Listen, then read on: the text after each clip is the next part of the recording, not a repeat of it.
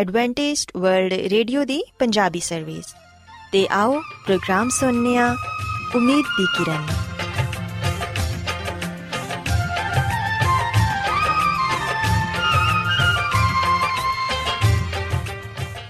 ਸਾਥਿਓ, ਮੈਂ ਤੁਹਾਡੀ ਮੇਜ਼ਬਾਨ ਫਰਾ ਸਲੀਮ, ਪ੍ਰੋਗਰਾਮ ਉਮੀਦ ਦੀ ਕਿਰਨ ਦੇ ਨਾਲ ਤੁਹਾਡੀ ਖidmat 'ਚ ਹਾਜ਼ਰ ਹਾਂ। ਮੇਰੇ ਵੱਲੋਂ ਪ੍ਰੋਗਰਾਮ ਸੁਣਨ ਵਾਲੇ ਸਾਰੇ ਸਾਥੀਆਂ ਨੂੰ ਮੇਰਾ ਪਿਆਰ ਭਰਾ ਸਲਾਮ, ਕਬੂਲ ਹੋਏ। ਸਾਥਿਓ ਉਮੀਦ ਕਰਨੀਆ ਕਿ ਤੁਸੀਂ ਸਾਰੇ ਖੁਦਾ ਤਾਲਾ ਦੇ ਫਜ਼ਲੋ ਕਰਮ ਨਾਲ ਖੈਰੀਅਤ ਨਾਲ ਤੇ ਸਾਡੀ ਇਹ ਦੁਆ ਹੈ ਕਿ ਤੁਸੀਂ ਸਦਾ ਖੁਸ਼ ਰਹੋ ਸਲਾਮਤ ਰਹੋ ਤੇ ਖੁਦਾ ਤਾਲਾ ਤੁਹਾਨੂੰ ਆਪਣੀਆਂ ਬਹੁਤ ਸਾਰੀਆਂ ਬਰਕਤਾਂ ਨਾਲ ਨਵਾਜ਼ੇ ਸਾਥਿਓ ਇਸ ਤੋਂ ਪਹਿਲਾਂ ਕਿ ਅੱਜ ਦੇ ਪ੍ਰੋਗਰਾਮ ਨੂੰ ਸ਼ੁਰੂ ਕੀਤਾ ਜਾਏ ਮੈਂ ਚਾਹਾਂਗੀ ਕਿ ਸਭ ਤੋਂ ਪਹਿਲੇ ਤੁਸੀਂ ਪ੍ਰੋਗਰਾਮ ਦੀ ਤਫਸੀਲ ਸੁਣ ਲਵੋ ਤੇ ਅੱਜ ਦੇ ਪ੍ਰੋਗਰਾਮ ਦੀ ਤਫਸੀਲ ਕੁਝ ਇਸ ਤਰ੍ਹਾਂ ਹੈ ਕਿ ਪ੍ਰੋਗਰਾਮ ਦਾ ਆਗਾਜ਼ ਇੱਕ ਗੀਤ ਨਾਲ ਹੋਏਗਾ ਤੇ ਗੀਤ ਦੇ ਬਾਅਦ ਸਿਹਤ ਦਾ ਪ੍ਰੋਗਰਾਮ ਤੰਦਰੁਸਤੀ ਹਜ਼ਾਰ ਨਿਮਤ ਤੁਹਾਡੀ ਖidmat 'ਚ ਪੇਸ਼ ਕੀਤਾ ਜਾਏਗਾ ਤੇ ਸਿਹਤ ਦੇ ਹਵਾਲੇ ਤੋਂ ਤੁਹਾਨੂੰ ਮਫੀਦ مشਵਰੇ ਦਿੱਤੇ ਜਾਣਗੇ, ਜਿਨ੍ਹਾਂ ਤੇ ਅਮਲ ਕਰਕੇ ਤੁਸੀਂ ਨਾ ਸਿਰਫ ਆਪਣੀ ਬਲਕਿ ਆਪਣੇ ਖਾਨਦਾਨ ਦੀ ਸਿਹਤ ਦਾ ਵੀ ਖਿਆਲ ਰੱਖ ਸਕਦੇ ਹੋ। ਤੇ ਸਾਥੀਓ, ਪ੍ਰੋਗਰਾਮ ਦੇ ਆਖਿਰ 'ਚ ਖੁਦਾ ਦੇ ਖਾਦਮ ਅਜ਼ਮਤ ਇਮਨੁਅਲ ਖੁਦਾਵੰਦ ਦੇ ਅਲਾਹੀ ਪਾਕਲਾਮ ਚੋਂ ਪੈਗਾਮ ਪੇਸ਼ ਕਰਨਗੇ। ਉਮੀਦ ਕਰਨੀਆ ਕਿ ਅੱਜ ਦੇ ਪੈਗਾਮ ਦੇ ਜ਼ਰੀਏ ਯਕੀਨਨ ਤੁਸੀਂ ਖੁਦਾਵੰਦ ਕੋਲੋਂ ਬਰਕਤ ਪਾਓਗੇ ਸੋ ਆਓ ਸਾਥੀਓ ਪ੍ਰੋਗਰਾਮ ਦਾ ਆਗਾਜ਼ ਇਸ ਰੂਹਾਨੀ ਗੀਤ ਨਾਲ ਕਰਨੇ ਆ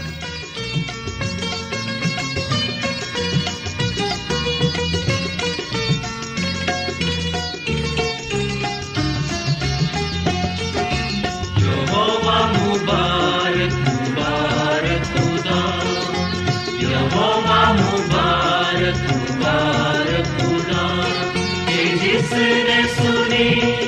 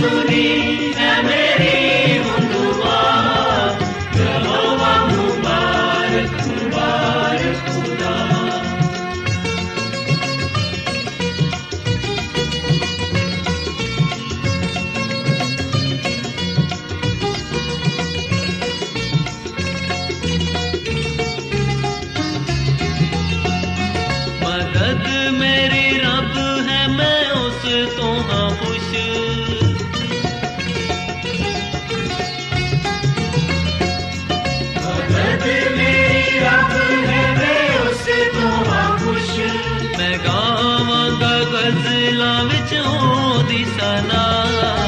यहोवा मुबारक मुबारक खुदा कि जिसने सुनी है मेरी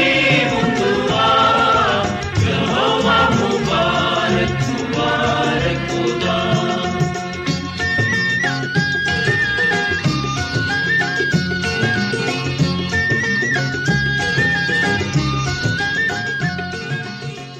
ਸਾਥਿਓ ਖੁਦਾਵੰਦ ਦੀ ਤਾਰੀਫ ਦੇ ਲਈ ਹੁਣੇ ਤੁਹਾਡੀ ਖidmat 'ਚ ਜਿਹੜਾ ਖੂਬਸੂਰਤ ਗੀਤ ਪੇਸ਼ ਕੀਤਾ ਗਿਆ ਯਕੀਨਨ ਇਹ ਗੀਤ ਤੁਹਾਨੂੰ ਪਸੰਦ ਆਇਆ ਹੋਵੇਗਾ ਤੇ ਜਿਵੇਂ ਕਿ ਤੁਹਾਨੂੰ ਪਤਾ ਹੈ ਕਿ ਅੱਜ ਦੇ ਦਿਨ ਸਿਹਤ ਦਾ ਪ੍ਰੋਗਰਾਮ ਤੰਦਰੁਸਤੀ ਹਜ਼ਾਰ ਨਿਮਤ ਤੁਹਾਡੀ ਖidmat 'ਚ ਪੇਸ਼ ਕੀਤਾ ਜਾਂਦਾ ਹੈ ਸਾਥਿਓ ਅੱਜ ਦੇ ਪ੍ਰੋਗਰਾਮ 'ਚ ਮੈਂ ਤੁਹਾਨੂੰ ਇੱਕ ਐਸੇ ਫਲ ਦੇ ਬਾਰੇ ਦੱਸਾਂਗੀ ਜਿਹਨੂੰ ਕਿ ਫਲਾਂ ਦਾ ਬਾਦਸ਼ਾਹ ਕਿਹਾ ਜਾਂਦਾ ਹੈ ਅਸੀਂ ਵੇਖਦੇ ਹਾਂ ਕਿ ਖੁਦਾ ਤਾਲਾ ਨੇ ਸਾਨੂੰ ਬਹੁਤ ਸਾਰੇ ਫਲ عطا ਕੀਤੇ ਨੇ ਜਿਨ੍ਹਾਂ ਨੂੰ ਅਸੀਂ ਆਪਣੀ ਰੋਜ਼ਮਰਾ ਦੀ ਜ਼ਿੰਦਗੀ 'ਚ ਇਸਤੇਮਾਲ ਕਰਨੇ ਆ ਤੇ ਇਹਨਾਂ ਦੇ ਇਸਤੇਮਾਲ ਨਾਲ ਸਾਡੇ ਬਦਨ ਨੂੰ तमाम ਹਯਾਤੀਨ ਹਾਸਿਲ ਹੁੰਦੀਆਂ ਨੇ ਜਿਨ੍ਹਾਂ ਦੇ ਨਾਲ ਸਾਡੇ ਬਦਨ ਦੀ ਤਾਮੀਰ ਹੁੰਦੀ ਏ ਤੇ ਸਾਡੇ ਬਦਨ ਦੀ ਨਸ਼ੋਨੁਮਾ ਵੀ ਹੁੰਦੀ ਏ ਸਾਥੀਓ ਅਸੀਂ ਵੇਖਨੇ ਆ ਕਿ ਫਲ ਸਾਨੂੰ ਕਈ ਬਿਮਾਰੀਆਂ ਤੋਂ ਬਚਾਉਂਦੇ ਨੇ ਤੇ ਇਹ ਖੁਦਾਵੰਦ ਖੁਦਾ ਦੀਆਂ ਅਜ਼ੀਮ ਨਿਮਤਾ ਚੋਂ ਇੱਕ ਨੇ ਜਿਨ੍ਹਾਂ 'ਚ ਗਜ਼ਾ ਵੀ ਏ ਤੇ ਸ਼ਿਫਾ ਵੀ ਏ ਸਾਥੀਓ, ਅੱਜ ਦੇ ਪ੍ਰੋਗਰਾਮ 'ਚ ਮੈਂ ਤੁਹਾਨੂੰ ਅੰਬ ਦੇ ਫਲ ਦੇ ਬਾਰੇ ਦੱਸਾਂਗੀ ਕਿ ਇਹਦੇ 'ਚ ਕਿਹੜੀਆਂ-ਕਿਹੜੀਆਂ ਗਜ਼ਾਈ ਤੇ ਅਦਵਿਆਤੀ ਖਸੂਸੀਅਤ ਪਾਈਆਂ ਜਾਂਦੀਆਂ ਨੇ। ਅਸੀਂ ਵੇਖਨੀਆ ਕਿ ਅੰਬ ਇੱਕ ਐਸਾ ਫਲ ਹੈ ਜਿਹਨੂੰ ਕਿ ਹਰ ਕੋਈ ਬਹੁਤ ਪਸੰਦ ਕਰਦਾ ਹੈ। ਚਾਹੇ ਕੋਈ ਬੱਚਾ ਹੋਏ, ਨੌਜਵਾਨ ਹੋਏ ਜਾਂ ਫਿਰ ਬਜ਼ੁਰਗ ਹੋਏ, ਹਰ ਇੱਕ ਨੂੰ ਅੰਬ ਬਹੁਤ ਹੀ ਪਸੰਦ ਹੁੰਦੇ ਨੇ ਤੇ ਕਈ ਲੋਕ ਤੇ ਗਰਮੀਆਂ ਦੇ ਮੌਸਮ 'ਚ ਇੰਨੇ ਜ਼ਿਆਦਾ ਅੰਬ ਖਾ ਲੈਂਦੇ ਨੇ ਕਿ ਉਹਨਾਂ ਨੂੰ ਮੁxtਲਿਫ ਬਿਮਾਰੀਆਂ ਦਾ ਵੀ ਸਾਹਮਣਾ ਕਰਨਾ ਪੈਂਦਾ ਹੈ। ਸਾਥੀਓ, ਯਾਦ ਰੱਖੋ ਕਿ ਕਿਸੇ ਵੀ ਚੀਜ਼ ਦਾ ਮੁਨਾਸਿਬ ਇਸਤੇਮਾਲ ਸਾਡੀ ਸਿਹਤ ਦੇ ਲਈ ਬਿਹਤਰ ਹੁੰਦਾ ਹੈ। ਲੇਕਿਨ ਅਗਰ ਅਸੀਂ ਕਿਸੇ ਚੀਜ਼ ਦਾ ਇਸਤੇਮਾਲ ਜ਼ਿਆਦਾ ਕਰਨੇ ਆ ਤੇ ਫਿਰ ਉਹ ਸਾਡੀ ਸਿਹਤ ਦੇ ਲਈ ਨੁਕਸਾਨਦੇ ਸਾਬਿਤ ਹੋ ਸਕਦਾ ਹੈ। ਸਾਥੀਓ, ਕਿਹਾ ਜਾਂਦਾ ਹੈ ਕਿ ਅੰਬ ਮਿੱਠੇ ਫਲਾਂ 'ਚੋਂ ਸਭ ਤੋਂ ਜ਼ਿਆਦਾ ਅਹਿਮ ਫਲ ਕਰਾਰ ਦਿੱਤਾ ਗਿਆ ਹੈ, ਤੇ ਇਹਨੂੰ ਫਲਾਂ ਦਾ ਬਾਦਸ਼ਾਹ ਕਿਹਾ ਜਾਂਦਾ ਹੈ। ਇਹ ਇੱਕ ਕੀਮਤੀ ਗਿਜ਼ਾ ਤੇ ਘਰੇਲੂ ਇਲਾਜ ਦੀ ਚੀਜ਼ ਹੈ ਅੰਬ ਇੱਕ ਗੁਦੇ ਵਾਲਾ ਸਮਰ ਹੈ ਜਿਹੜਾ ਮੁxtਲਿਫ ਸ਼ਕਲਾਂ, ਰੰਗਾਂ ਤੇ ਜਿਸਾਮਤ 'ਚ ਪਾਇਆ ਜਾਂਦਾ ਹੈ ਇਹਦਾ ਰੰਗ ਗਹਿਰਾ ਸਬਜ਼, ਜ਼ਰਦ ਤੇ ਸੁਰਖ ਹੁੰਦਾ ਹੈ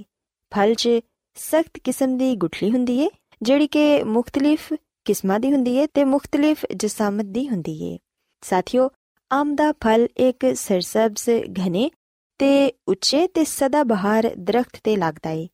ਆਮ ਦੇ ਫਲ ਦੀ ਸਭ ਤੋਂ ਅੱਛੀ ਕਿਸਮ ਖੂਬ ਰਸਦਾਰ, ਮਿੱਠੀ ਤੇ ਬਹੁਤ ਘੱਟ ਰੇਸ਼ੇ ਦੇ ਨਾਲ ਖੁਸ਼ ਜ਼ਾਇਕਾ ਹੁੰਦੀ ਹੈ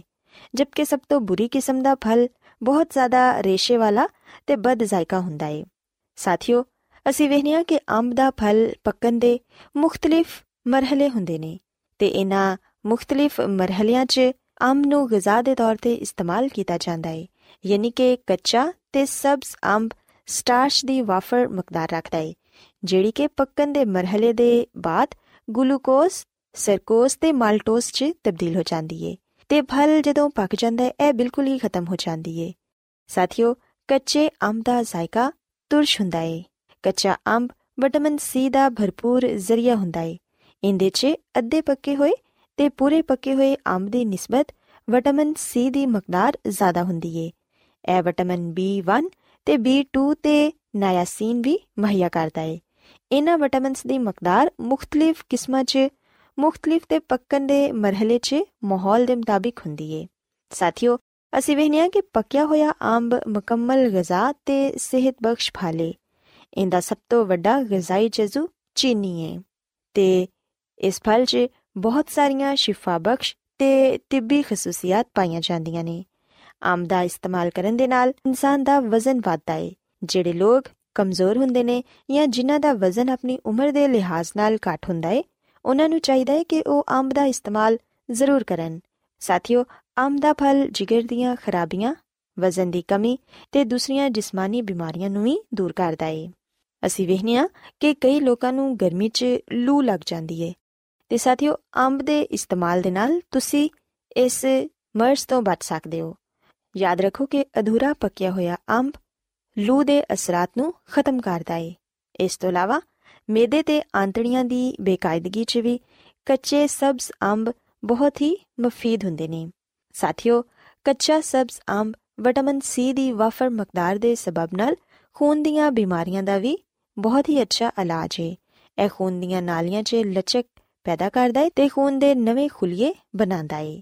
ਅੱਖਾਂ ਦੀਆਂ ਬਿਮਾਰੀਆਂ 'ਚ ਵੀ ਅੰਬ ਦਾ ਇਸਤੇਮਾਲ ਬਹੁਤ ਹੀ ਫਾਇਦੇਮੰਦ ਹੈ ਜਿਨ੍ਹਾਂ ਲੋਕਾਂ ਨੂੰ ਰਾਤ ਨੂੰ ਨਜ਼ਰ ਨਹੀਂ ਆਂਦਾ ਜਾਂ ਘੱਟ ਰੋਸ਼ਨੀ 'ਚ ਉਹ ਵੇਖ ਨਹੀਂ ਸਕਦੇ, ਉਹਨਾਂ ਮਰੀਜ਼ਾਂ ਨੂੰ ਪੱਕਿਆ ਹੋਇਆ ਅੰਬ ਖਾਣਾ ਚਾਹੀਦਾ ਹੈ ਇਹ ਮਰਜ਼ ਵਿਟਾਮਿਨ ਏ ਦੀ ਕਮੀ ਦੀ ਵਜ੍ਹਾ ਤੋਂ ਹੋ ਜਾਂਦਾ ਹੈ ਸੋ ਸਾਥੀਓ ਚਾਹੀਦਾ ਹੈ ਕਿ ਜਿਨ੍ਹਾਂ ਲੋਕਾਂ ਨੂੰ ਰਾਤ ਨੂੰ ਨਜ਼ਰ ਨਹੀਂ ਆਂਦਾ ਜਾਂ ਜਿਨ੍ਹਾਂ ਨੂੰ ਘੱਟ ਰੋਸ਼ਨੀ 'ਚ ਨਹੀਂ ਨਜ਼ਰ ਆਂਦਾ, ਉਹ ਅੰਬ ਦਾ ਇਸਤੇਮਾਲ ਜ਼ਰੂਰ ਕਰਨ। ਇਹ ਮਰਜ਼ ਗਰੀਬ ਵਾਲਿਦੈਨ ਦੇ ਬੱਚਿਆਂ 'ਚ ਗਿਜ਼ਾਇਤ ਦੀ ਕਮੀ ਦੀ ਵਜ੍ਹਾ ਨਾਲ ਪਾਇਆ ਜਾਂਦਾ ਹੈ ਤੇ ਅੰਬ ਦੇ ਮੌਸਮ 'ਚ ਇਹਦਾ ਖੂਬ ਇਸਤੇਮਾਲ ਕਰਨ ਦੇ ਨਾਲ ਤੁਸੀਂ ਇਸ ਬਿਮਾਰੀ ਤੋਂ ਛੁਟਕਾਰਾ ਪਾ ਸਕਦੇ ਹੋ। ਇਹਦਾ ਇਸਤੇਮਾਲ ਕਈ ਹੋਰ ਅੱਖਾਂ ਦੀਆਂ ਬਿਮਾਰੀਆਂ ਨੂੰ ਵੀ ਦੂਰ ਕਰਦਾ ਹੈ ਤੇ ਸਾਥੀਓ, ਜਿਵੇਂ ਕਿ ਮੈਂ ਤੁਹਾਨੂੰ ਦੱਸਿਆ ਸੀ ਕਿ ਜਿਹੜੇ ਲੋਕ ਵਜ਼ਨ ਦੀ ਕਮੀ ਦਾ ਸ਼ਿਕਾਰ ਹੁੰਦੇ ਨੇ, ਉਹਨਾਂ ਨੂੰ ਚਾਹੀਦਾ ਹੈ ਕਿ ਉਹ ਅੰਬ ਤੇ ਦੁੱਧ ਦਾ ਇਸਤੇਮਾਲ ਕਰਨ। ਇਸ ਅੰਦਾਜ਼ ਦੇ ਇਲਾਜ ਦੇ ਲਈ ਹਮੇਸ਼ਾ ਖੂਬ ਪੱਕੇ ਹੋਏ ਤੇ ਮਿੱਠੇ ਅੰਬਾਂ ਦਾ ਇੰਤਖਾਬ ਕਰੋ। ਤੇ ਉਹਨਾਂ ਨੂੰ ਦੁੱਧ ਦੇ ਨਾਲ ਦਿਨ 'ਚ ਤਿੰਨ ਵਾਰ, ਯਾਨੀ ਕਿ ਸਵੇਰ ਦੁਪਹਿਰ ਤੇ ਸ਼ਾਮ ਇਸਤੇਮਾਲ ਕਰੋ। ਪਹਿਲੇ ਆਮ ਖਾਓ ਤੇ ਉਹਦੇ ਬਾਅਦ ਦੁੱਧ ਪੀ ਲਵੋ ਜਾਂ ਫਿਰ ਤੁਸੀਂ ਮਿਲਕ ਸ਼ੇਕ ਬਣਾ ਕੇ ਵੀ ਪੀ ਸਕਦੇ ਹੋ। ਪਰ ਸਾਥੀਓ, ਯਾਦ ਰੱਖੋ ਕਿ ਅੰਬ 'ਚ ਖੁਦ ਵਾਫਰ ਮਕਦਾਰ 'ਚ ਸ਼ੱਕਰ ਪਾਈ ਜਾਂਦੀ ਏ। ਇਸ ਲਈ ਦੁੱਧ ਚੀਨੀ ਦੇ ਬਗੈਰ ਪੀਓ। ਅੰਬ 'ਚ ਸ਼ੱਕਰ ਤੇ ਹੁੰਦੀ ਏ, ਲੇਕਿਨ ਪ੍ਰੋਟੀਨ ਦੀ ਕਮੀ ਹੁੰਦੀ ਏ। ਤੇ ਦੂਸਰੀ ਤਰਫ ਦੁੱਧ 'ਚ ਪ੍ਰੋਟੀਨ ਹੁੰਦੀ ਏ, ਲੇਕਿਨ ਸ਼ੱਕਰ ਨਹੀਂ ਹੁੰਦੀ। ਇਸ ਤਰ੍ਹਾਂ ਇਹਨਾਂ ਦੋਨਾਂ ਦਾ ਇਮਤਿਆਜ਼ ਇੱਕ ਦੂਸਰੇ ਦੀ ਕਮੀ ਦੂਰ ਕਰ ਦਿੰਦਾ ਏ। ਅੰਬ ਤੇ ਦੁੱਧ ਤੇ ਮੁਸ਼ਤਮਿਲ ਇਸ ਗਿਜ਼ਾ ਨੂੰ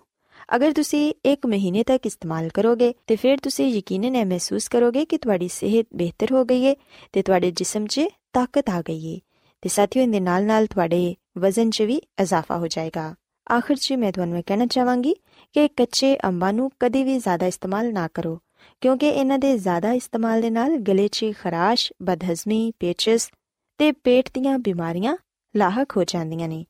ਕੱਚੇ ਸਬਜ਼ ਅੰਬ ਖਾਣ ਦੇ ਫੌਰਨ ਬਾਅਦ ਪਾਣੀ ਵੀ ਨਾ ਪੀਓ, ਕਿਉਂਕਿ ਇਹ ਗਲੇ 'ਚ ਖਰਾਸ਼ ਦਾ ਸਬਬ ਬਣਦੇ ਨੇ। ਸੋ ਯਾਦ ਰੱਖੋ ਕਿ ਅੰਬ ਦਾ ਜ਼ਿਆਦਾ ਇਸਤੇਮਾਲ ਵੀ ਮੁxtਲਿਫ ਬਿਮਾਰੀਆਂ ਨੂੰ ਜਨਮ ਦਿੰਦਾ ਹੈ ਸੋ ਜਿਹੜੇ ਬੱਚੇ ਜ਼ਿਆਦਾ ਅੰਬ ਖਾਂਦੇ ਨੇ, ਉਹਨਾਂ ਨੂੰ ਜਿਲਦ ਦੀਆਂ ਬਿਮਾਰੀਆਂ ਵੀ ਲਾਹਕ ਹੋ ਜਾਂਦੀਆਂ ਨੇ। ਸੋ ਇਸ ਲਈ ਸਾਥੀਓ, ਹਰ ਚੀਜ਼ ਦਾ ਮੁਨਾਸਿਬ ਇਸਤੇਮਾਲ ਕਰਨਾ ਸਿੱਖੋ। ਜਦੋਂ ਅਸੀਂ ਕਿਸੇ ਵੀ ਚੀਜ਼ ਦਾ ਇਸਤੇਮਾਲ ਜ਼ਿਆਦਾ ਕਰ ਲੈਂਦੇ ਆ ਤੇ ਫਿਰ ਉਹ ਯਕੀਨਨ ਨੁਕਸਾਨ ਦਾ ਬਾਇਸ ਬਣਦੀ ਏ ਇਸ ਲਈ ਸਾਨੂੰ ਇਹ ਚਾਹੀਦਾ ਹੈ ਕਿ ਅੰਬ ਨੂੰ ਵੀ ਅਸੀਂ ਮੁਨਾਸਿਬ ਹੱਦ ਤੱਕ ਇਸਤੇਮਾਲ ਕਰੀਏ, ਕਿਉਂਕਿ ਇਹਦਾ ਜ਼ਿਆਦਾ ਇਸਤੇਮਾਲ ਵੀ ਸਾਡੀ ਸਿਹਤ ਦੇ ਲਈ ਨੁਕਸਾਨਦੇਹ ਸਾਬਿਤ ਹੋ ਸਕਦਾ ਹੈ। ਸੋ ਸਾਥੀਓ, ਮੈਂ ਉਮੀਦ ਕਰਨੀ ਆ ਕਿ ਅੱਜ ਦਾ ਪ੍ਰੋਗਰਾਮ ਤੁਹਾਨੂੰ ਪਸੰਦ ਆਇਆ ਹੋਵੇਗਾ ਤੇ ਤੁਸੀਂ ਇਸ ਗੱਲ ਨੂੰ ਸਿੱਖਿਆ ਹੋਵੇਗਾ ਕਿ ਅੰਬ ਦੇ ਫਲ 'ਚ ਕਿਹੜੀਆਂ-ਕਿਹੜੀਆਂ ਗਜ਼ਾਈ ਤੇ ਅਦਵਿਆਤੀ ਖਸੂਸੀਅਤ ਪਾਈਆਂ ਜਾਂਦੀਆਂ ਨੇ। ਸੋ ਮੇਰੀ ਇਹ ਦੁਆ ਹੈ ਕਿ ਖੁਦਾਵੰਦ ਖੁਦਾ ਤੁਹਾਡੇ ਨਾਲ ਹੋਣ ਤੇ ਤੁਹਾਨੂੰ ਸਾਰਿਆਂ ਨੂੰ ਸਿਹਤ ਤੇ ਤੰਦਰੁਸਤੀ عطا ਫਰਮਾਨ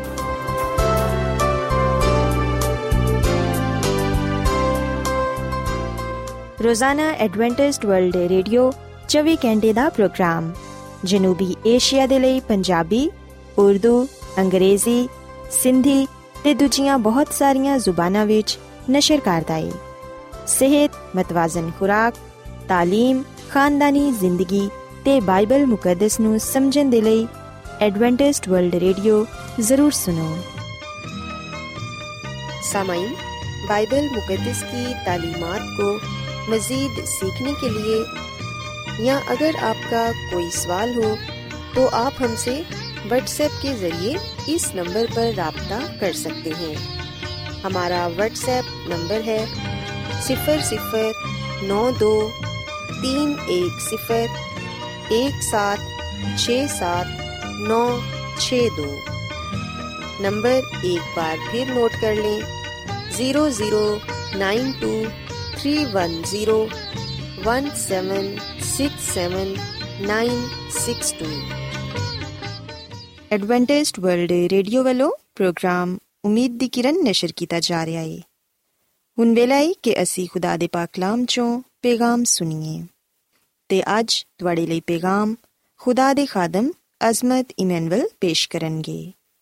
ਤੇ ਆਓ ਆਪਣੇ ਦਿਲਾਂ ਨੂੰ ਤਿਆਰ ਕਰੀਏ ਤੇ ਖੁਦਾ ਦੇ ਕਲਾਮ ਨੂੰ ਸੁਣੀਏ। ਯਿਸੂ ਮਸੀਹ ਦੇ ਨਾਮ ਵਿੱਚ ਸਾਰੇ ਸਾਥੀਆਂ ਨੂੰ ਸਲਾਮ। ਸਾਥਿਓ, ਹੁਣ ਵੇਲੇ ਕਿ ਅਸੀਂ ਆਪਣੇ ਈਮਾਨ ਦੀ ਮਜ਼ਬੂਤੀ ਤੇ ਈਮਾਨ ਦੀ ਤਰੱਕੀ ਦੇ ਲਈ ਖੁਦਾਵੰਦ ਦੇ ਕਲਾਮ ਨੂੰ ਸੁਣੀਏ, ਅੱਜ ਅਸੀਂ ਖੁਦਾਵੰਦ ਦੇ ਕਲਾਮ ਚੋਂ ਇਸ ਗੱਲ ਨੂੰ ਸਿੱਖਾਂਗੇ ਤੇ ਇਸ ਗੱਲ ਨੂੰ ਜਾਣਨ ਦੀ ਕੋਸ਼ਿਸ਼ ਕਰਾਂਗੇ ਕਿ ਯਿਸੂ ਮਸੀਹ ਦਾ ਗੋਸ਼ਤ ਖਾਣ ਤੋਂ ਤੇ ਖੂਨ ਪੀਣ ਤੋਂ ਕੀ ਮੁਰਾਦ ਹੈ ਸਾਥੀਓ, ਅਸੀਂ ਬਾਈਬਲ ਮੁਕੱਦਸ ਦੇ ਨਵੇਂ ਏਧਨਾਮੇ ਵਿੱਚ ਯਹੋਨਾ ਰਸੂਲ ਦੀ ਮਾਰਫਤ ਲਿਖੀ ਗਈ ਅੰਜੀਲ, ਇਹਦੇ ਛਠੇ ਬਾਬ ਦੀ 53 ਆਇਤ ਵਿੱਚ ਆ ਗੱਲ ਪੜ੍ਹਨੇ ਆ ਕਿ ਯਿਸੂ ਮਸੀਹ ਨੇ ਫਰਮਾਇਆ ਕਿ ਮੈਂ ਤੁਹਾਨੂੰ ਸੱਚ ਕਹਿਣਾ ਵਾਂ ਕਿ ਜਦੋਂ ਤੱਕ ਤੁਸੀਂ ਇਬਨੇ ਆਦਮ ਦਾ ਗੋਸ਼ਤ ਨਾ ਖਾਓ ਤੇ ਉਹਦਾ ਖੂਨ ਨਾ ਪੀਓ, ਤੁਹਾਡੇ ਵਿੱਚ ਜ਼ਿੰਦਗੀ ਨਹੀਂ। ਸਾਥੀਓ, ਜਦੋਂ ਯਿਸੂ ਮਸੀਹ ਨੇ ਆ ਕਲਾਮ ਆਖਿਆ, ਉਸ ਵੇਲੇ ਜਿਹੜੇ ਯਹੂਦੀ ਲੋਕ ਸਨ, ਉਹ ਆਪਸ ਵਿੱਚ ਬੁੜਬੜਾਣ ਲੱਗੇ ਤੇ ਉਹ ਆ ਗੱਲ ਕਹਿਣ ਲੱਗੇ ਕਿ ਆ ਸ਼ਖਸ, ਯਾਨੀ ਕਿ ਯਿਸੂ ਮਸੀਹ, ਆਪਣਾ ਗੋਸ਼ਤ ਸਾਨੂੰ ਖਾਣ ਦੇ ਲਈ ਕਿਉਂ ਦਿੰਦਾ ਹੈ ਤੇ ਆਪਣਾ ਖੂਨ ਪੀਣ ਦੇ ਲਈ ਸਾਨੂੰ ਕਿਉਂ ਕਹਿੰਦਾ ਹੈ? ਸਾਥੀਓ ਯਕੀਨਨ ਇਸ ਗੱਲ ਨੂੰ ਜਾਣਨਾ ਬੜਾ ਹੀ ਜ਼ਰੂਰੀ ਹੈ ਕਿ ਯਿਸੂ ਮਸੀਹ ਨੇ ਆ ਕਿਉਂ ਫਰਮਾਇਆ ਕਿ ਜਦੋਂ ਤੱਕ ਤੁਸੀਂ ਇਬਨੇ ਆਦਮ ਦਾ ਗੋਸ਼ਤ ਨਾ ਖਾਓ ਤੇ ਉਹਦਾ ਖੂਨ ਨਾ ਪੀਓ, ਤੁਹਾਡੇ ਵਿੱਚ ਜ਼ਿੰਦਗੀ ਨਹੀਂ। ਸਾਥੀਓ, ਯਾਦ ਰੱਖੋ ਕਿ ਇਸ ਕਲਾਮ ਵਿੱਚ ਸਾਡੇ ਲਈ ਬੜਾ ਗਹਿਰਾ ਪੈਗਾਮ ਪਾਇਆ ਜਾਂਦਾ ਹੈ। ਇਨਸਾਨੀ ਅਕਲ ਇਸ ਕਲਾਮ ਨੂੰ ਸਮਝ ਨਹੀਂ ਸਕਦੀ। ਆ ਕਲਾਮ ਇਨਸਾਨੀ ਸਮਝ ਤੋਂ ਬਾਲਾਤਰ ਹੈ ਜਦੋਂ ਤੱਕ ਅਸੀਂ ਰੂਹਾਨੀ ਨਹੀਂ ਬਣਾਂਗੇ, ਜਦੋਂ ਤੱਕ ਅਸੀਂ ਰੂਹਾਨੀ ਤੌਰ ਨਾਲ ਇਸ ਗੱਲ ਨੂੰ ਨਾ ਲਵਾਂਗੇ, ਉਦੋਂ ਤੱਕ ਅਸੀਂ ਇਹਨਾਂ ਗੱਲਾਂ ਨੂੰ ਸਮਝ ਨਹੀਂ ਪਾਵਾਂਗੇ। ਸੋ ਸਾਥੀਓ, ਤੁਸੀਂ ਕੀ ਸੋਚਦੇ ਹੋ? ਤੁਹਾਡੇ ਦੁਬਾਰੇ ਕੀ ਖਿਆਲ ਹੈ ਕਿ ਯਿਸੂ ਮਸੀਹ ਨੇ ਆਪਣੇ ਬਾਰੇ ਇਹ ਕਲਾਮ ਕਿਸ ਲਈ ਕੀਤਾ ਉਹਨੇ ਕਿਉਂ ਆ ਗੱਲ ਕਹੀ ਕਿ ਜਦੋਂ ਤੱਕ ਤੁਸੀਂ ਮੇਰਾ ਗੋਸ਼ਤ ਨਾ ਖਾਓਗੇ ਮੇਰਾ ਖੂਨ ਨਾ ਪੀਓਗੇ ਤੁਹਾਡੇ ਵਿੱਚ ਜ਼ਿੰਦਗੀ ਨਹੀਂ ਸਾਥੀਓ ਆ ਗੱਲ ਯਾਦ ਰੱਖੋ ਕਿ ਖੁਦਾਵੰਦ ਯਿਸੂ ਮਸੀਹ ਨੇ ਆ ਕਲਾਮ ਉਸ ਵੇਲੇ ਕੀਤਾ ਜਦੋਂ ਯਹੂਦੀ ਯਰੂਸ਼ਲਮ ਵਿੱਚ ਮਿਸਰ ਤੋਂ ਬਨੇ ਇਸਰਾਇਲ ਦੀ ਆਜ਼ਾਦੀ ਦੀ ਯਾਦ ਵਿੱਚ ਇਹਦੇ ਫਸਾ ਮਨਾਉਣ ਦੇ ਲਈ ਆਏ ਸਨ ਯਹੂਦੀ ਹਰ ਸਾਲ ਯਰੂਸ਼ਲਮ ਵਿੱਚ ਆਂਦੇ ਤੇ ਇਸ ਮੌਕੇ ਤੇ ਉਹ ਇਹਦੇ ਫਸਾ ਮਨਾਉਂਦੇ। ਇਹਦੇ ਫਸਾ ਐਸੀ ਯਾਦ ਵਿੱਚ ਮਨਾਈ ਜਾਂਦੀ ਸੀ ਕਿ ਕਿਸ ਤਰ੍ਹਾਂ ਖੁਦਾ ਨੇ ਆਪਣੇ ਲੋਕਾਂ ਨੂੰ ਮਿਸਰ ਦੀ ਗੁਲਾਮੀ ਚੋਂ ਆਜ਼ਾਦ ਕਰਵਾਇਆ। ਔਰ ਫਿਰ ਇਹਦੇ ਫਸਾ ਇਸ ਗੱਲ ਦੀ ਵੀ ਯਾਦ ਸੀ ਕਿ ਕਿਸ ਤਰ੍ਹਾਂ ਖੁਦਾ ਦੇ ਫਰਿਸ਼ਤੇ ਨੇ ਬਨੀ ਇਸਰਾਇਲ ਨੂੰ ਉਹਦੇ ਪਲੋਠਿਆਂ ਨੂੰ ਮਹਿਫੂਜ਼ ਰੱਖਿਆ ਤੇ ਮਿਸਰੀਆਂ ਦੇ ਪਲੋਠਿਆਂ ਨੂੰ ਮਾਰ ਦਿੱਤਾ। ਸਾਥੀਓ, ਇਸ ਈਦ ਦੇ ਮੌਕੇ ਤੇ ਖੁਦਾਮ ਦੀ ਸੁਮਸੀ ਚਾਹੁੰਦਾ ਸੀ ਕਿ ਫਸਾ ਦੇ ਬਰੇ ਦੀ ਬਜਾਏ ਲੋਕ ਖੁਦਾ ਦੇ ਹਕੀਕੀ ਬਰੇ ਨੂੰ ਪਹਿਚਾਨਣ, ਜਿਹੜਾ ਦੁਨੀਆ ਦੇ ਗੁਨਾਹਾਂ ਨੂੰ ਉਠਾ ਲੈ ਜਾਂਦਾ ਹੈ। ਸੋ ਜਦੋਂ ਯਿਸੂ ਮਸੀਹ ਨੇ ਆ ਕਲਾਮ ਕੀਤਾ ਕਿ ਅਗਰ ਤੁਸੀਂ ਮੇਰਾ ਗੋਸ਼ਤ ਖਾਓਗੇ, ਮੇਰਾ ਖੂਨ ਪੀਓਗੇ ਤੇ ਜ਼ਿੰਦਗੀ ਪਾਓਗੇ, ਉਸ ਵੇਲੇ ਇੱਕ ਸ਼ਰਾ ਦੇ ਆਲਮ ਨੇ ਗੁੱਸੇ ਵਿੱਚ ਆ ਕੇ ਆ ਗੱਲ ਕਹੀ ਕਿ ਆ ਸ਼ਖਸ ਆਪਣਾ ਗੋਸ਼ਤ ਸਾਨੂੰ ਖਾਣ ਦੇ ਲਈ ਕਿਵੇਂ ਦੇ ਸਕਦਾ ਹੈ? ਸਾਥੀਓ, ਅਸੀਂ ਵਿਖਨੇ ਕਿ ਯਿਸੂ ਮਸੀਹ ਨੇ ਉਹਦੇ ਇਸ ਸਵਾਲ ਦੇ ਜਵਾਬ ਵਿੱਚ ਆ ਗੱਲ ਕਹੀ, ਅਗਰ ਅਸੀਂ ਯਹੋਨਾ ਦੀ ਅੰਜੀਲ ਦੇ 6 ਬਾਬ ਦੀ 53 ਤੋਂ ਲੈ ਕੇ 56 ਤੱਕ ਪੜ੍ਹੀਏ ਤੇ ਇੱਥੇ ਲਿਖਿਆ ਕਿ ਯਿਸੂ ਮਸੀਹ ਨੇ ਉਹਨੂੰ ਆਖਿਆ ਕਿ ਮੈਂ ਤੈਨੂੰ ਸੱਚ ਕਹਿਣਾ ਵਾਂ ਕਿ ਜਦੋਂ ਤੱਕ ਤੁਸੀਂ ਇਬਨੇ ਆਦਮ ਦਾ ਗੋਸ਼ਤ ਨਾ ਖਾਓ ਤੇ ਉਹਦਾ ਖੂਨ ਨਾ ਪੀਓ, ਤੁਹਾਡੇ ਵਿੱਚ ਜ਼ਿੰਦਗੀ ਨਹੀਂ। ਜਿਹੜਾ ਮੇਰਾ ਗੋਸ਼ਤ ਖਾਂਦਾ ਤੇ ਮੇਰਾ ਖੂਨ ਪੀਂਦਾ ਹੈ ਹਮੇਸ਼ਾ ਦੀ ਜ਼ਿੰਦਗੀ ਉਹਦੀ ਹੈ ਤੇ ਮੈਂ ਉਹਨੂੰ ਆਖਰੀ ਦਿਨ ਫਿਰ ਜ਼ਿੰਦਾ ਕਰਾਂਗਾ ਕਿਉਂਕਿ ਮੇਰਾ ਗੋਸ਼ਤ ਹਕੀਕਤ ਵਿੱਚ ਖਾਂਦੀ ਸ਼ੈ ਤੇ ਮੇਰਾ ਖੂਨ ਹਕੀਕਤ ਵਿੱਚ ਪੀਣ ਦੀ ਸ਼ੈ ਵੇ। ਜਿਹੜਾ ਮੇਰਾ ਗੋਸ਼ਤ ਖਾਂਦਾ ਤੇ ਮੇਰਾ ਖੂਨ ਪੀਂਦਾ ਹੈ, ਉਹ ਮੇਰੇ ਵਿੱਚ ਕਾਇਮ ਰਹਿੰਦਾ ਹੈ ਤੇ ਮੈਂ ਉਹਦੇ ਵਿੱਚ ਕਾਇਮ ਰਹਿਣਾ ਵਾ। ਤੇ ਸਾਥੀਓ, ਖੁਦਾ ਦੀ ਖਾਦਮਾ, ਮਿਸਿਸ ਐਲਨ ਜੀ ਵਾਈਟ, ਰੂਲ ਕੁਦਸ ਦੀ ਹਦਾਇਤ ਦੇ ਨਾਲ ਆ ਗੱਲ ਲਿਖਦੀ ਏ, ਆਪਣੀ ਕਿਤਾਬ ਜ਼ਮਾਨੋ ਕੀ ਉਮੰਗ ਦੇ ਸਫਾ ਨੰਬਰ 476 ਵਿੱਚ, ਖੁਦਾ ਦੀ ਖਾਦਮਾ, ਮਿਸਿਸ ਐਲਨ ਜੀ ਵਾਈਟ ਫਰਮਾਂਦੀ ਹੈ ਕਿ ਮਸੀਹ ਦੇ ਗੋਸ਼ਤ ਨੂੰ ਖਾਣ ਤੇ ਉਹਦੇ ਖੂਨ ਨੂੰ ਪੀਣ ਤੋਂ ਮੁਰਾਦ ਹੈ ਕਿ ਉਹਨੂੰ ਆਪਣਾ ਸ਼ਖਸੀ ਨਜਾਤ ਦੇਹਿੰਦਾ ਕਬੂਲ ਕੀਤਾ ਜਾਏ ਉਹਦੇ ਤੇ ਈਮਾਨ ਰੱਖਿਆ ਜਾਏ ਕਿ ਉਹੀ ਸਾਡੇ ਗੁਨਾਹਾਂ ਨੂੰ ਮਾਫ ਕਰਦਾ ਹੈ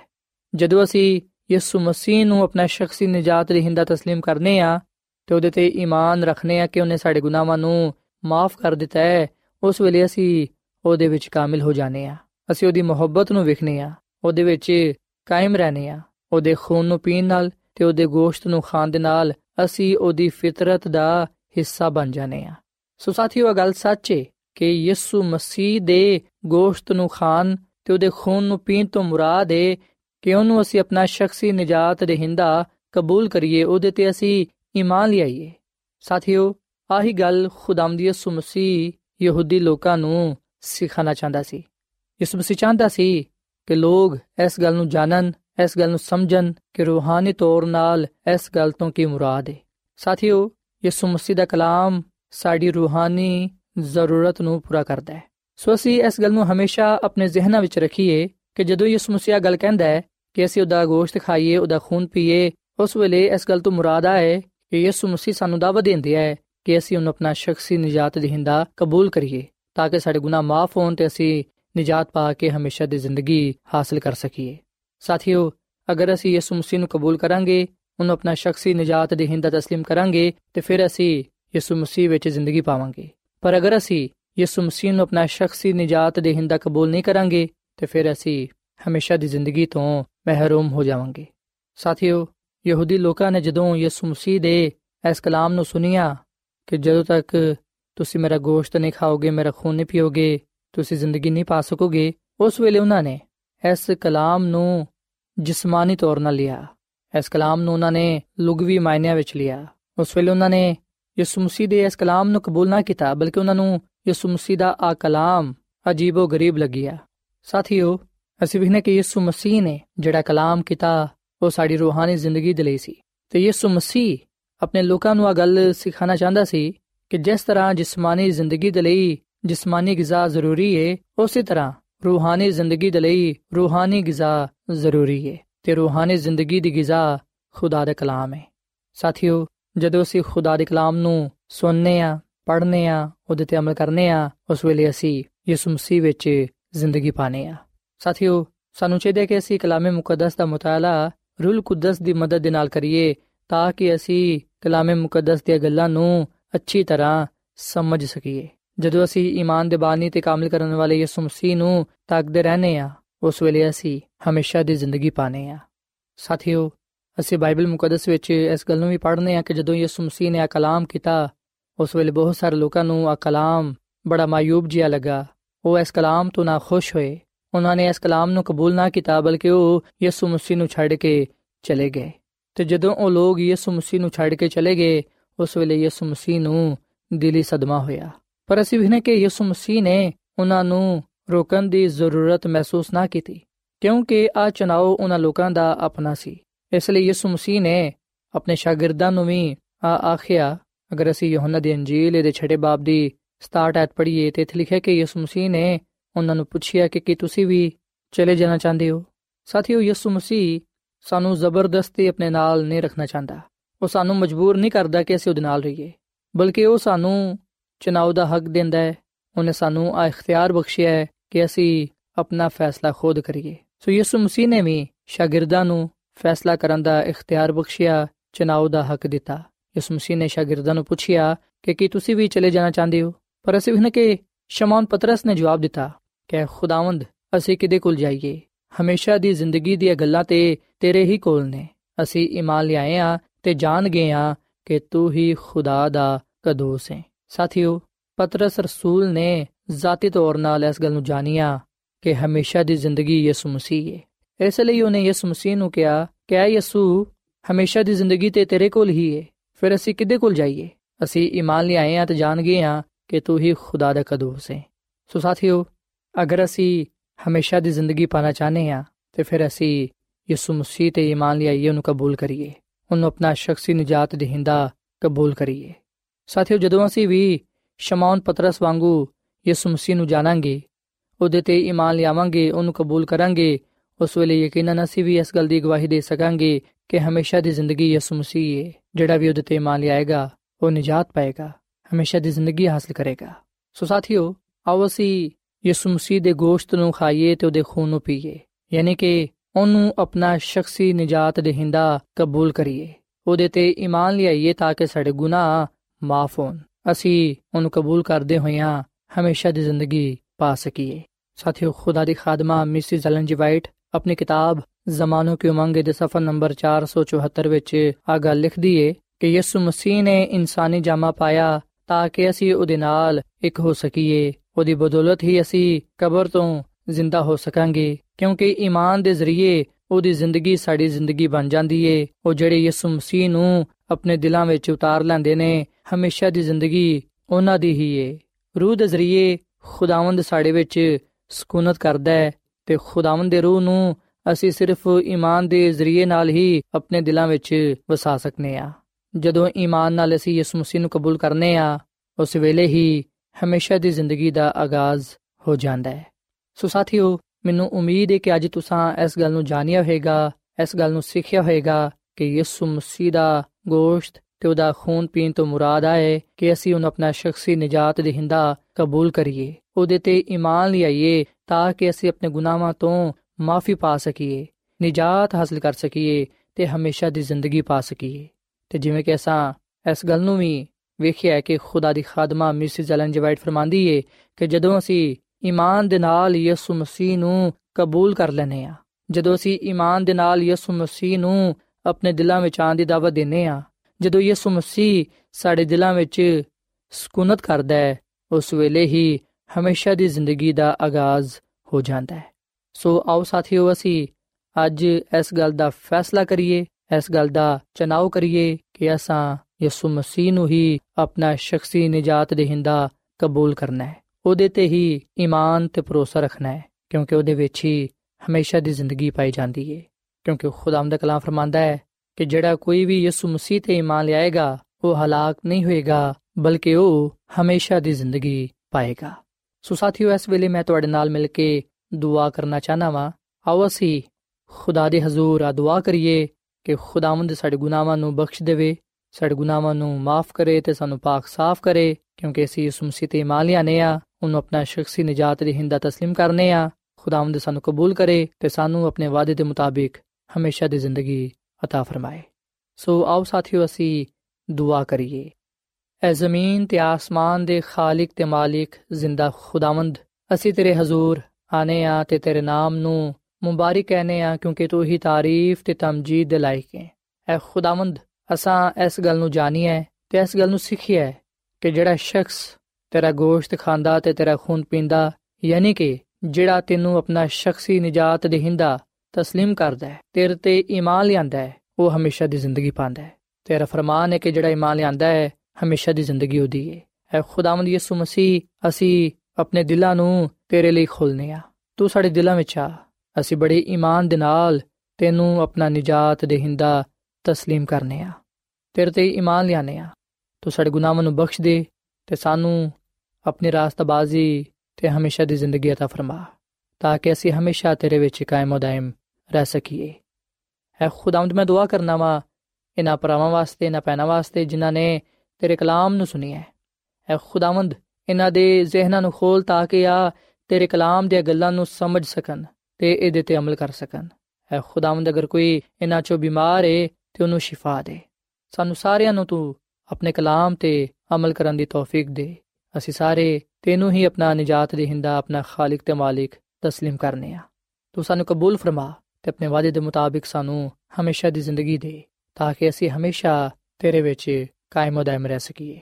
ਐ ਖੁਦਾਵੰਦ, ਤੂੰ ਸਾਨੂੰ ਬੜੀ ਬਰਕਤ ਦੇ, ਕਿਉਂਕਿ ਇਹ ਸਭ ਕੁਝ ਮੰਗਲਾ ਨੇ ਆ ਯਿਸੂ ਮਸੀਹ ਦੇ ਨਾਮ ਵਿੱਚ। ਆਮੀਨ। ਸਾਥਿਓ, ਐਡਵੈਂਟਿਸਟ ਵਰਲਡ ਰੇਡੀਓ ਵੱਲੋਂ ਪ੍ਰੋਗਰਾਮ ਉਮੀਦ ਦੀ ਕਿਰਨ ਨਿਸ਼ਰ ਕੀਤਾ ਜਾ ਰਿਹਾ ਸੀ। ਉਮੀਦ ਕਰਨੀਆ ਕਿ ਅੱਜ ਦਾ ਪ੍ਰੋਗਰਾਮ ਯਕੀਨਨ ਤੁਹਾਨੂੰ ਪਸੰਦ ਆਇਆ ਹੋਵੇਗਾ। ਸਾਥਿਓ ਬਾਈਬਲ ਮੁਕੱਦਸ ਦੀ ਸਚਾਈਆਂ ਨੂੰ ਮਜ਼ੀਦ ਸਿੱਖਣ ਦੇ ਲਈ ਤੁਸੀਂ ਸਾਡੇ ਨਾਲ WhatsApp ਦੇ ਜ਼ਰੀਏ ਵੀ رابطہ ਕਰ ਸਕਦੇ ਹੋ ਸਾਡਾ WhatsApp ਨੰਬਰ ਹੈ 0092 310 1767 ਨੰਬਰ ਇੱਕ ਵਾਰੀ ਫੇਰ ਲਿਖ ਲਵੋ